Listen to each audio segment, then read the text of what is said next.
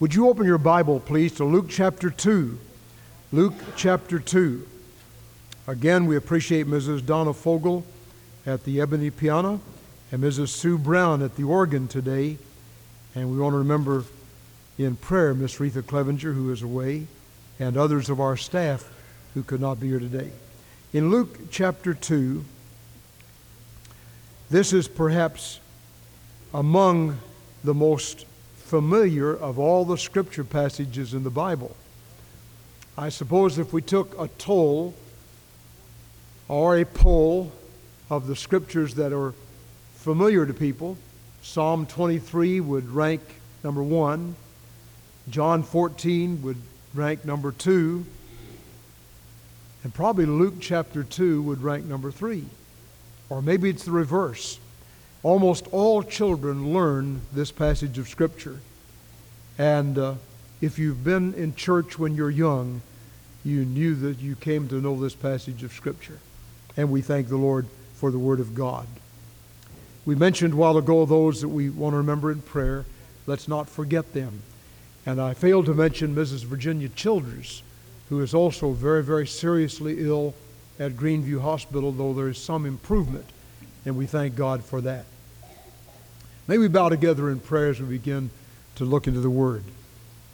Our Father, help us as we search the Scriptures to see the application in today's world of all the mystery and the majesty of that first Christmas nearly 2,000 years ago. We thank you for all the people meeting here in this auditorium, representing people around the world who are meeting on this Christmas morning to say we honor the King. We're like the shepherds. We're like the wise men. We have come to worship him that is born King. We pray that if there's one person here today without Jesus, he'll come to Christ today. In Jesus' name, amen. Luke chapter 2. It came to pass in those days that there went out a decree from Caesar Augustus that all the world should be taxed. And this taxing was first made when Quirinius was governor of Syria. And all went to be taxed, every one into his own city. And Joseph also went up from Galilee out of the city of Nazareth into Judea, into the city of David, which is called Bethlehem, because he was of the house and lineage of David, to be taxed with Mary, his espoused wife, being great with child. And so it was that while they were there, the days were accomplished that she should be delivered. And she brought forth her firstborn son and wrapped him in swaddling clothes and laid him in a manger because there was no room for them in the inn. Today we come to that ageless story, story that never grows old, the birth of the Lord Jesus as told in Luke's gospel. Paul said in Galatians chapter 4, it was the fullness of time when God sent forth his Son, made of a woman, made unto the law to redeem them that were under the law. Please notice the time. It was 4 BC. For the scholars tell us that our calendar is off four years. When the calendar was first introduced, it was based on a taxing that was made by Quirinius. Erroneously, they did not realize that there were two taxings. And the other taxing is the one when Mary and Joseph went up to Bethlehem. And so, for all these years, our calendar has read four years off. Caesar Augustus sat on the emperor's throne in Rome. He was the nephew of Julius Caesar. He was born on September the 23rd, 63 BC, the very year that Rome became a world empire and took over Palestine. He died on August the 19th, 14 AD. He had ruled 45 years. He ruled the world. He shaped the then known world into one world. So that when Paul said it was the fullness of time, he did not mince words. The roads were ready for the spread of the gospel. The language was one language, the Greek. All across the world, there was a oneness. And so, in the years that followed, the story of Jesus spread quickly across the Roman Empire.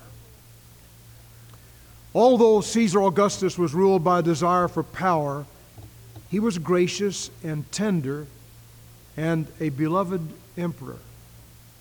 It is said at the end of his life, he called for a mirror, he arranged his hair, he demanded of the bystanders, Have I played the part well? Their answer was in the affirmative. Then he said, as a true player, Farewell and applaud. And he passed off the scene. Never having realized that during his reign, something happened in the Roman Empire that would change the entire world. Cyrenius was governor of Syria. He was commanded to take a census of Judea, the newly acquired district. He demanded that all go to their own city, the city of their ancestral home. Now, there lived in Nazareth of Galilee a carpenter whose great, great, great, great, great grandfather, several times removed, had been king of Israel. He had a splendid kingdom. This man was a carpenter, and he was engaged to a beautiful young lady who also had been part of the house and lineage of David. They were planning to be married soon, and when they learned of the decree concerning the taxing, they went together to the city of their ancestral home, a little village many miles to the south, called the House of Bread, Bethlehem of Judea. Now, the Bible narrative tells us that Mary and Joseph were espoused to one another. This is like our modern day engagement. The difference was, and it was a very important thing, they had all the privileges of marriage except the bed. They did not come together as husband and wife until after the marriage. This was a year of trial to see if each really loved the other and would be faithful. And it was during this time that Joseph discovered Mary was with child. And the count in Matthew says that Joseph, an honorable man, thought he would just put her away privately. He loved her, he didn't want to embarrass her. He was an honorable man. While he thought on these things, God appeared to him in a dream and he said, Joseph, don't be afraid to take to you Mary. This holy thing that is conceived in her is of God. And she shall bring forth a son. They'll call his name Jesus. He shall save his people from their sins. And Joseph, in strict obedience to the inner vision of the Holy Spirit, did what God said. And beloved, the most important thing we can do after believing in Christ is obeying Christ. There is no real discipleship apart from obeying Christ a godly man and woman, morally righteous. Every woman ought to strive to be kind and gentle and the kind of lady that Mary was. I don't think there's a greater example of womanhood in all the Bible or in the pages of history than precious and beautiful Mary, a young lady, a young teenager. And every teen girl within the sound of my voice today would be wise to say, I want to be a modern day Mary. I want to be somebody God can trust with his secrets. I'm not going to give my body away before marriage. I'm not going to give my purity and my virginity away to the ruffians that really care less about me and more about themselves. God had appeared to Mary, and the Holy Spirit had overshadowed her. She was with child. Sometimes people say, well, how was the Word of God inspired? Some speak of a mechanical dis, a dictation. Some speak of a dynamic uh, method of, of uh, inspiration. I believe that the Bible was inspired much like Mary was inspired to bring Jesus into the world. The Holy Spirit overshadowed her. We're not to inquire into the method God used, but simply to take it at what the Scripture says the Holy Spirit overshadowed her, and by a miraculous occurrence, there came into her womb that little one that was to become the Savior of the world. In the same way, God overshadowed Moses and Daniel and David and Malachi and Matthew and Mark and Luke and the others.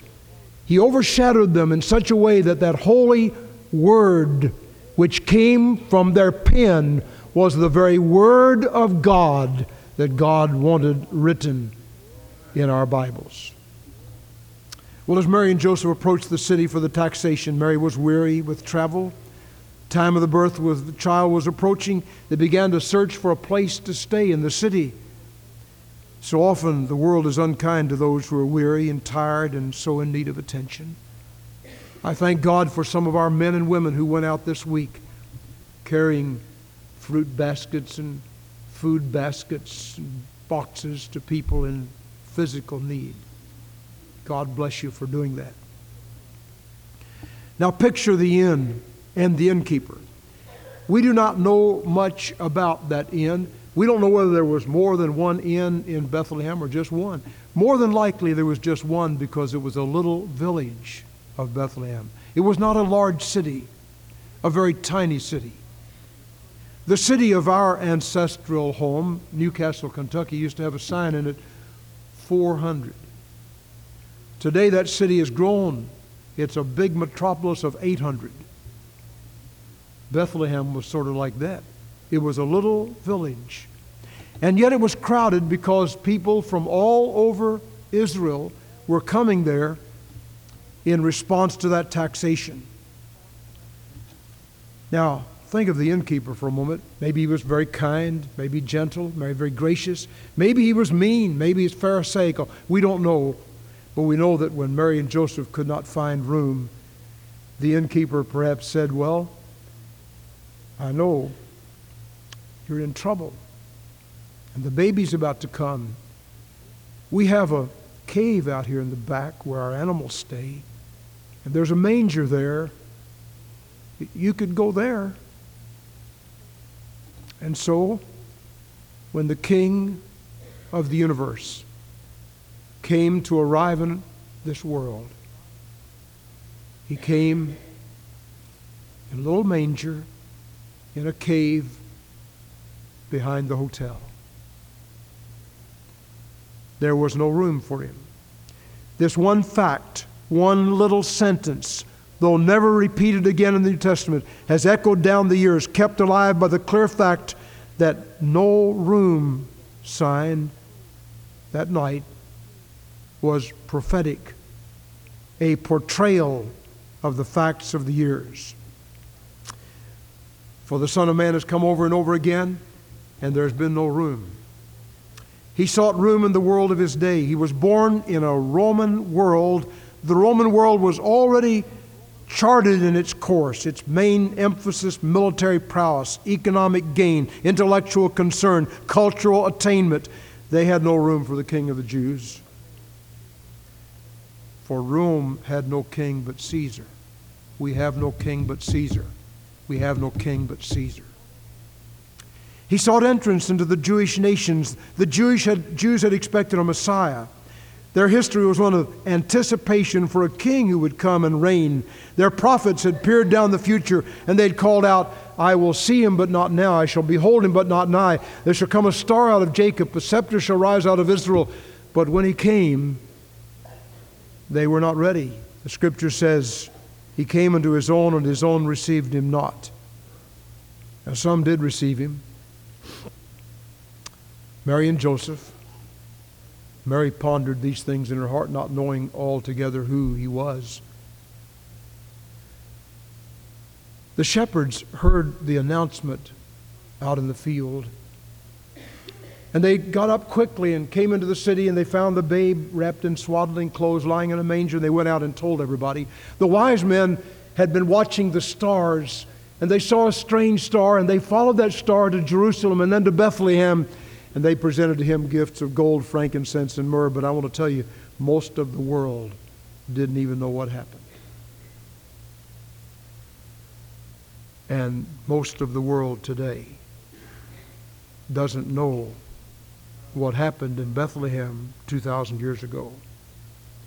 Yes, we've gotten the gospel out partially, but there are two billions of people in our world of five billion people who know nothing about Jesus. And of the three billion who do know something about him, most of those do not know him as personal Savior. They know about him. They know him as a religion or a dogma or a doctrine or a church, but they've never experienced him personally. And there are some within the sound of my voice today who have never experienced Jesus. You know about him, you've heard about him, You've heard the away in the manger, no crib for a bed, silent night, holy night, oh come all ye faithful. You've heard all these great songs. You've heard Rudolph the Red-Nosed Reindeer. And you say, well, they're all, let's just group them all together. They all mean about the same thing, all those songs. Because Jesus has never become real and personal and precious to you. Most did not receive him. Through his spirit and dedicated men, he has sought room in the hearts and the world through the centuries. He came to Rome, and Rome had no room.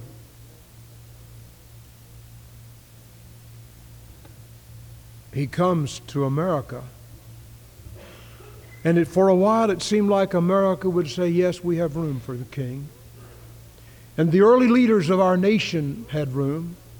They wrote into the very constitution of this nation godly principles.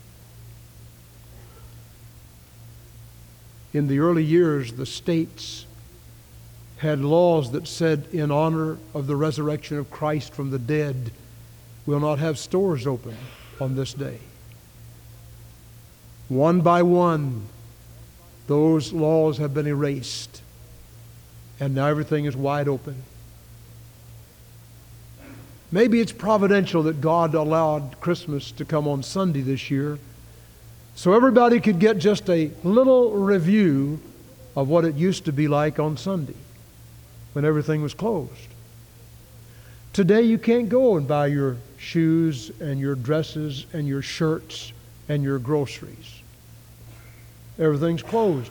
That they didn't close because Christ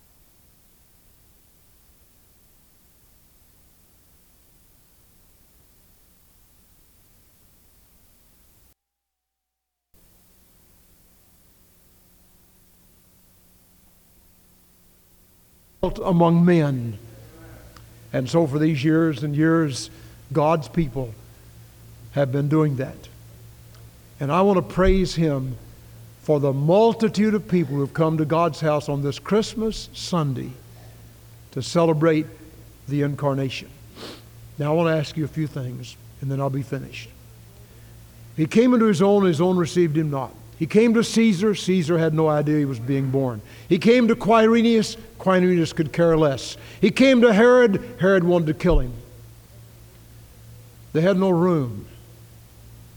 I want to ask you a few things.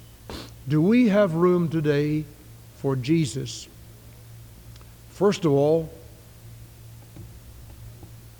in the playroom of our lives.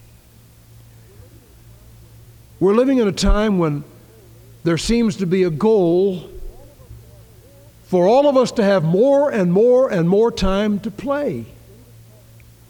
They even talked a few days, a few uh, uh, years ago, about cutting down the workday from six to five, then five to four, and then four to three. Let's just work three days, and then we'll have four days to play. I want to ask you do we have room in our playroom for Jesus. In our leisure time, some of you don't have any. If you go like you've been going since Thanksgiving, you ain't got none, even a second. But from time to time, we have some leisure time. I want to ask you, what do you do with it? Does Christ have first place in our leisure time? Two young guys that are with us today, Mike and Ben, football and basketball guys. They play basketball and football in their schools, and they're good at it. I'm glad that on Christmas Day, they said, We want to go to God's house. And they're here with their daddy.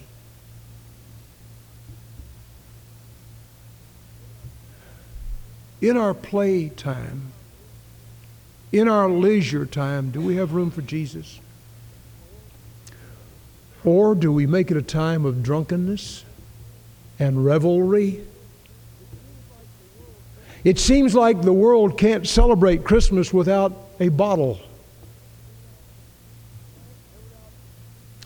And without all night sprees.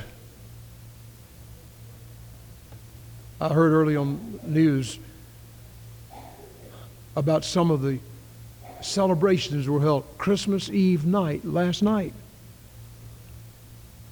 Do we have room for Christ in our playtime? Do we have room for Christ in our homes? Homes are breaking up.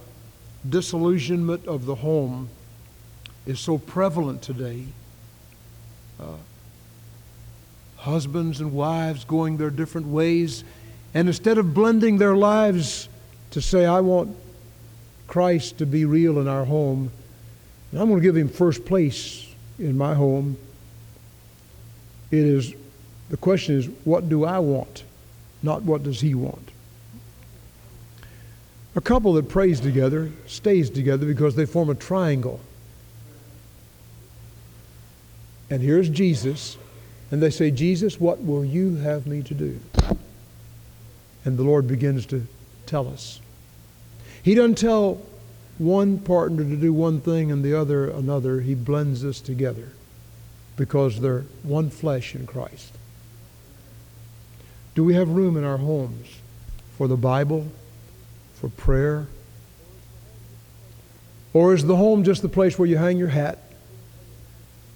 You go in late at night, plop in bed, Early in the morning, the alarm goes off. You jump out of bed, don't even have time to make your bed, and you run, get a cup of coffee, and run down to the, wherever you go to work and to school, and get all that done, and work and work, and play and play, and do and do, and finally you get back home, and that's all, and home means nothing. Do we have room in our homes? Do we have room in our intellectual areas of life. What do you read? Some read the newspaper. Some go over and get all these National Enquirers that they can get. And those National Enquirers are becoming filthy and filthy. All they talk about is somebody else getting somebody else's husband or wife, or how O.J.'s uh, girlfriend spent the night that the wife was murdered with some other man and all that kind of stuff. And people buy it by the thousands. It feeds their old Adamic nature. What do you read? Do you take time for the Bible? Do you take time for the great classics? I want to recommend to every young person the Grace Livingston Hill books. They're being republished and nothing could be more precious.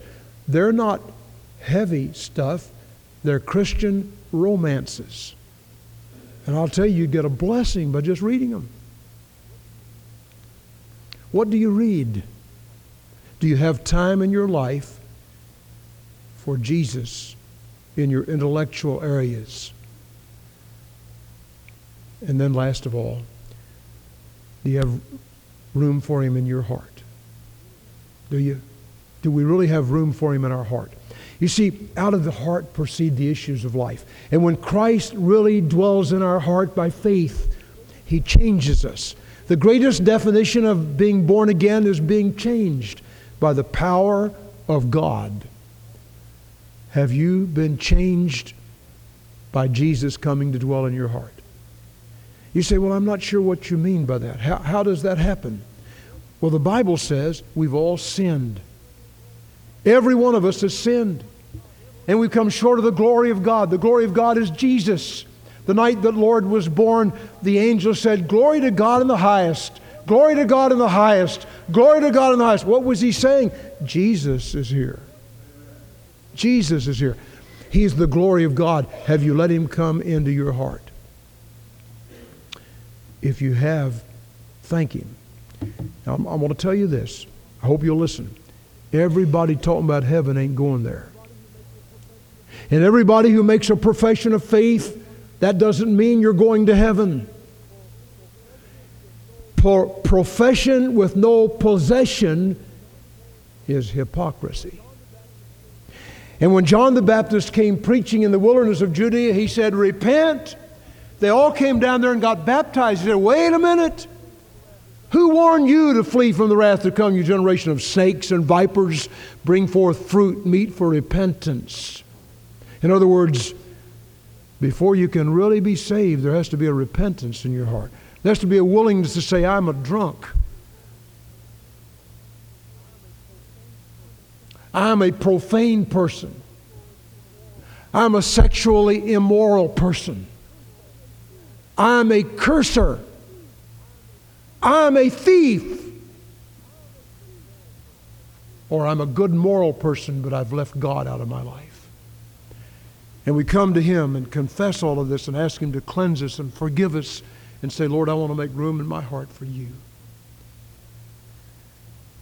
That's repentance, making room. If I went to your house, knocked on the door, if you didn't want me to, suppose you had your house full of books and boxes and all things in your living room and so on, and uh, you didn't really want me to come in, so you said, Well, you know, my room's just full of all this stuff. Why don't you come back another day? You think I'd barge in, say, I'm coming in whether you like it or not? No, I wouldn't do that. I'd, I'd just go away. But if I came to your house and your room was all in disarray and you said, wait a minute, come on in, preacher. I, am glad you've come. Let me move this stuff. I want you to come in and sit down. You'd be making room. That's what repentance means. It means making room in your heart for Jesus, making room in your home, making room in your life, and saying, Come in, Lord Jesus. I need you and I want you. Have you done that? If you have, thank Him. If you have not, why not now? Why not today? You may say, well, preacher, I'm, I go to some other church. I, I'm just here visiting today. God knew you were going to be here. He's dealing with your heart. If you're willing to put your faith in Christ today, why don't you ask Him to come in? And just say, Jesus, I don't want to be like those people were in Bethlehem years ago and they didn't have any room for Jesus. I want to make room for Him. I want to invite Him to come in. If you'll do that, He'll do it today. He'll come in. Let's bow together in prayer. Our Father, we thank you for this truth from the Word of God.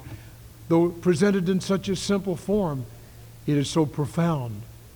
When we allow Jesus room in our hearts, He changes our destiny, He changes our life, He changes our mind.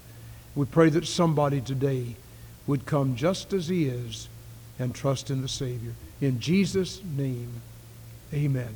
Let's stand as we sing Just as I Am, number 334. Just as I am without one plea, but that thy blood was shed for me, O Lamb of God, I come to thee. And while we sing this in just a moment, you're here, and if God has spoken to your heart, would you say, Lord, I want you as my Savior? I want to invite you to come into my heart and be my Savior and Lord today. If you'll do that, He'll come in. There may be somebody here whose membership is in another church and God wants you at Glendale. You could come today and say, I want to become part of this fellowship. You may be here and you have been saved, but you've never confessed it openly. Why don't you come today? While we begin to sing, will you step out for the King? God help you to do it.